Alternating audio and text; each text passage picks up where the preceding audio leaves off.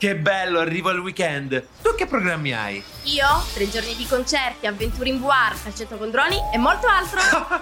Mi prendi in giro? Che vivi nel futuro? Non ti prendo in giro. Dal 13 al 15 giugno il futuro arriva a Bologna. Al VMF We Make Future, la fiera sull'innovazione, puoi seguire oltre 100 eventi. Talk, concerti e show. Beh, allora vengo anch'io al VMF. Dai, prendi il ticket. È un'offerta a partire da 9 euro. Ci vediamo a Bologna Fiere. Vai su wemakefuture.it.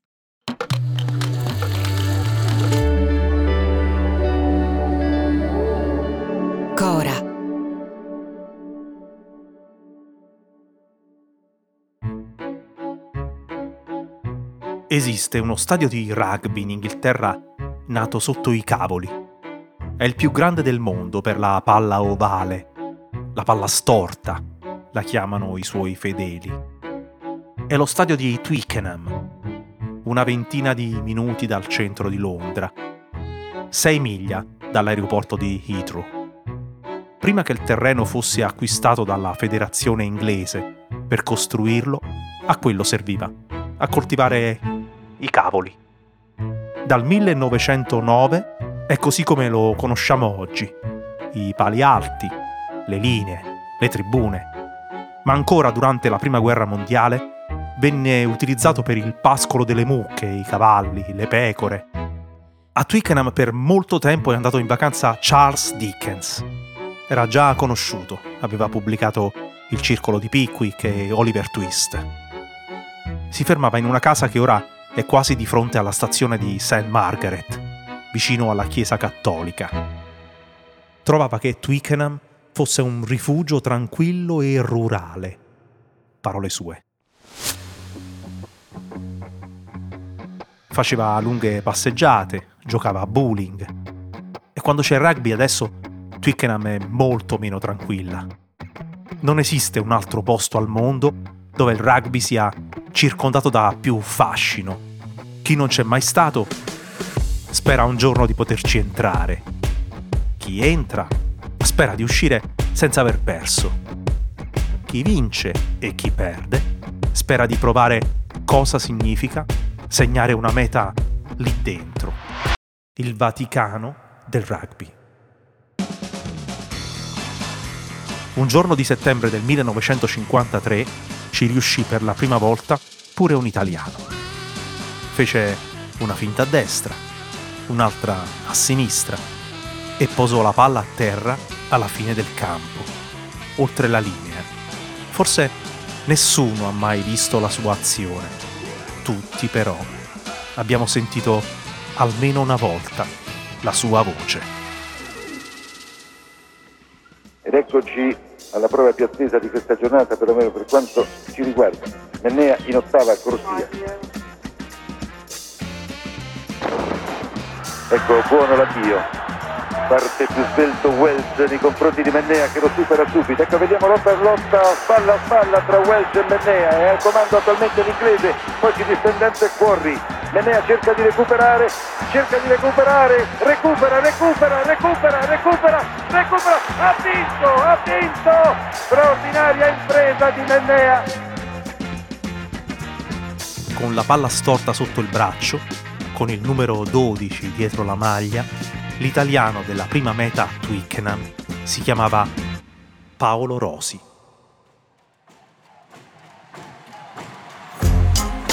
Io sono Angelo Carotenuto.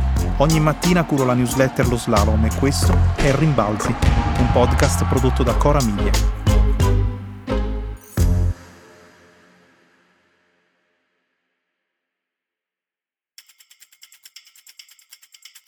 Prima di diventare la voce Rai dell'atletica e della box e dello stesso rugby, Paolo Rosi era stato un tre quarti centro, un interno, il giocatore che in genere viene schierato sul lato più vicino alla mischia.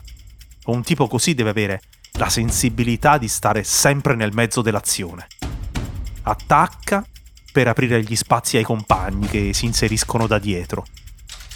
Deve essere il primo pronto a placcare, insieme ai giocatori che compongono la mischia. Deve saper passare la palla, saper calciare, saper portare aiuto al centro, un ruolo totale che Rosi interpretava più con tecnica che con fisico. Chi lo ha visto giocare lo descrive come una figura più simile a un danzatore che a un trattore. Due scudetti vinti con la Roma alla fine degli anni 40, un passaggio all'Aquila e infine a Napoli.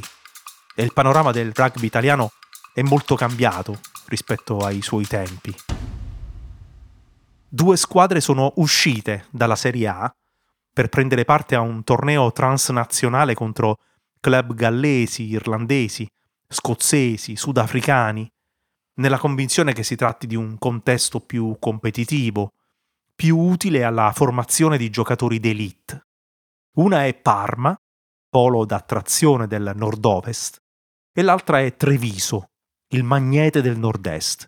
Sono i due poli della tradizione.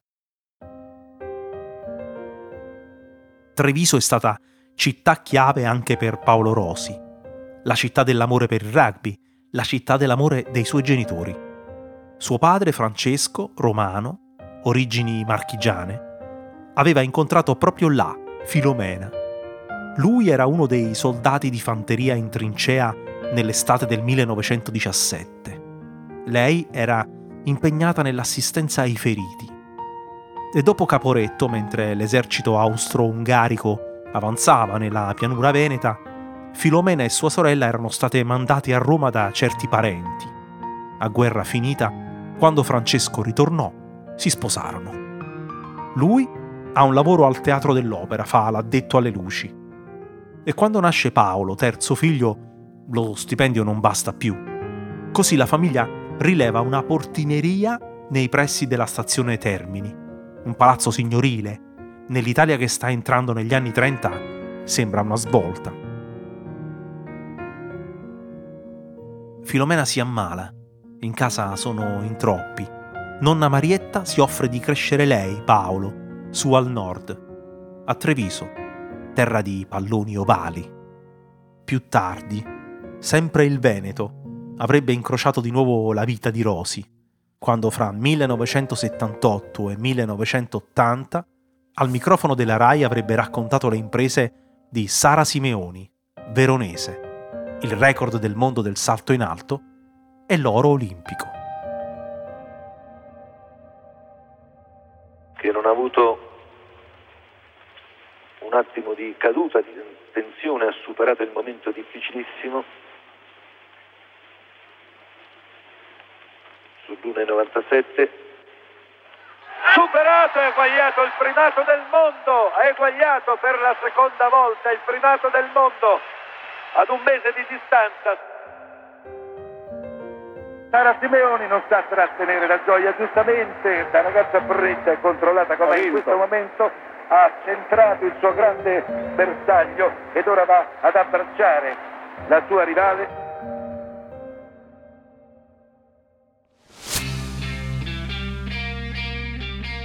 la meta di Paolo Rosi era arrivata in occasione di una partita che celebrava il 75 anniversario della fondazione del Roslin Park. Per affrontare a Twickenham questa squadra del sud-ovest di Londra era stata invitata una rappresentativa internazionale. Rosi, l'unico italiano. Siamo in quel momento una nazionale di periferia rispetto alla crema dell'Europa e del mondo. Il Sei Nazioni è ancora lontano il torneo si gioca a 5, con le britanniche e la Francia. L'Italia sarà invitata a partecipare solo nel 2000. Per crescere e ridurre la distanza dalle più forti, la nazionale degli anni 50 si era allora riaffidata a un allenatore francese, Julien Sabi, figlio di un arbitro. Era arrivato sulla panchina azzurra già vent'anni prima, in modo inusuale, vincendo un concorso. Aveva scritto un manuale destinato a tutti i colleghi italiani, come una forma di condivisione, di trasmissione del sapere. Seminari, corsi, conferenze, il primo momento di progresso del rugby italiano. Era poi rientrato nel suo paese con la moglie allo scoppio della guerra e in coincidenza della ripresa del suo lavoro negli anni 50 che Paolo Rosi diventa un giocatore internazionale ma è tutto il rugby che sta crescendo. Il cinema si accorge delle sue potenzialità narrative. il film Io sono un campione è la storia di un giocatore minatore, uno che vive di mischie, di trafori sottoterra. Sono la sua fatica, sono i segni che porta sulla faccia. E Richard Harris vincerà il premio come miglior attore al Festival di Cannes.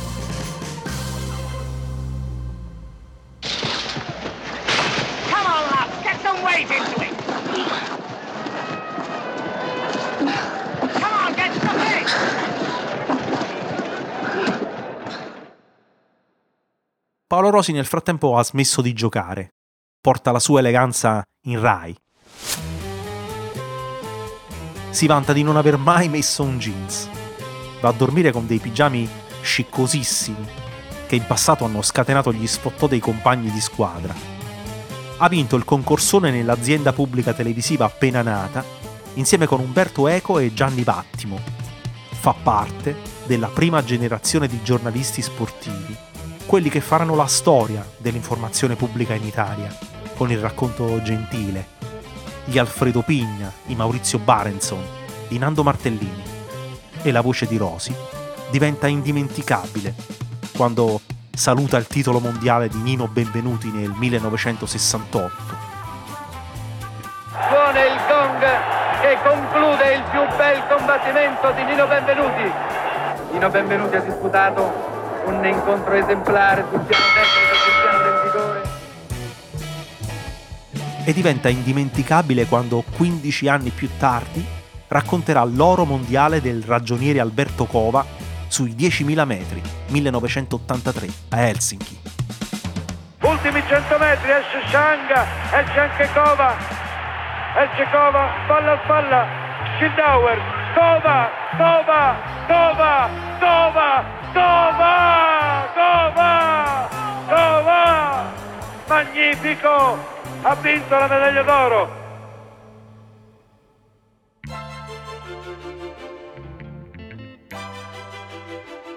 In una biografia scritta qualche anno fa da Federico Meda, Rosi viene descritto come un amante del teatro, dell'opera, dei concerti. Il caffè, la sigaretta, l'amore per Parigi, per i meeting di atletica leggera in Scandinavia, ma anche quello di Rieti. Un divoratore di tagliatelle fatte in casa. Un viaggiatore con bagaglio leggero. Si era voluto sposare il giorno del suo compleanno. Adesso ci si sposa anche a Twickenham. Da quest'anno il tempio del rugby fondato su un terreno di cavoli può ospitare anche la cerimonia, il rito religioso, non solo il ricevimento, con lo champagne negli spogliatoi dell'Inghilterra, la festa a bordo campo, la prima notte di nozze nell'hotel dentro lo stadio. Ci sono due pacchetti tra cui scegliere, 132 o 162 sterline a persona, minimo 50 ospiti, dettagli definiti fino alle minuzie, come il numero di tartine, 3, e quello dei bicchieri di succhi analcolici, 2. Per gli invitati c'è anche la possibilità di assistere alla haka, la danza maori con cui la Nuova Zelanda apre le sue partite. E speriamo che non si offendano.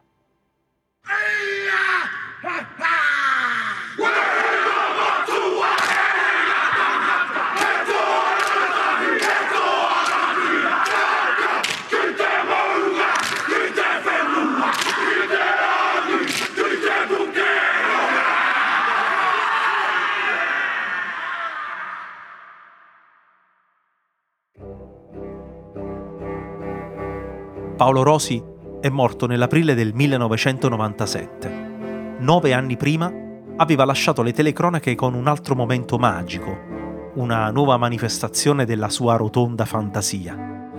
Quando Gelindo Bordin entra nello stadio di Seoul, in testa alla maratona olimpica, lui gli dice sorridi.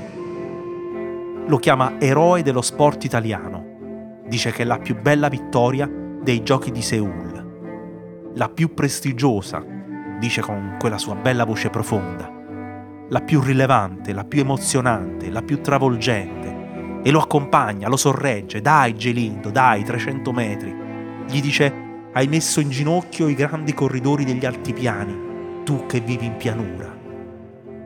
E allora lo tiene un po' per mano lo tiene per mano con la sua voce, fino al momento in cui Bourdin si adagia a terra, si posa sul traguardo, come Rosy aveva posato sull'erba di Twickenham il pallone di quella vecchia meta.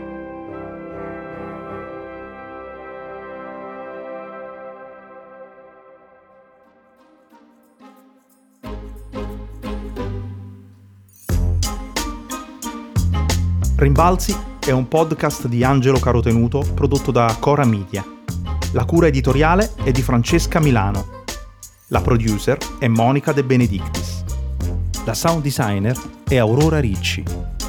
La supervisione del suono e della musica è di Luca Micheli.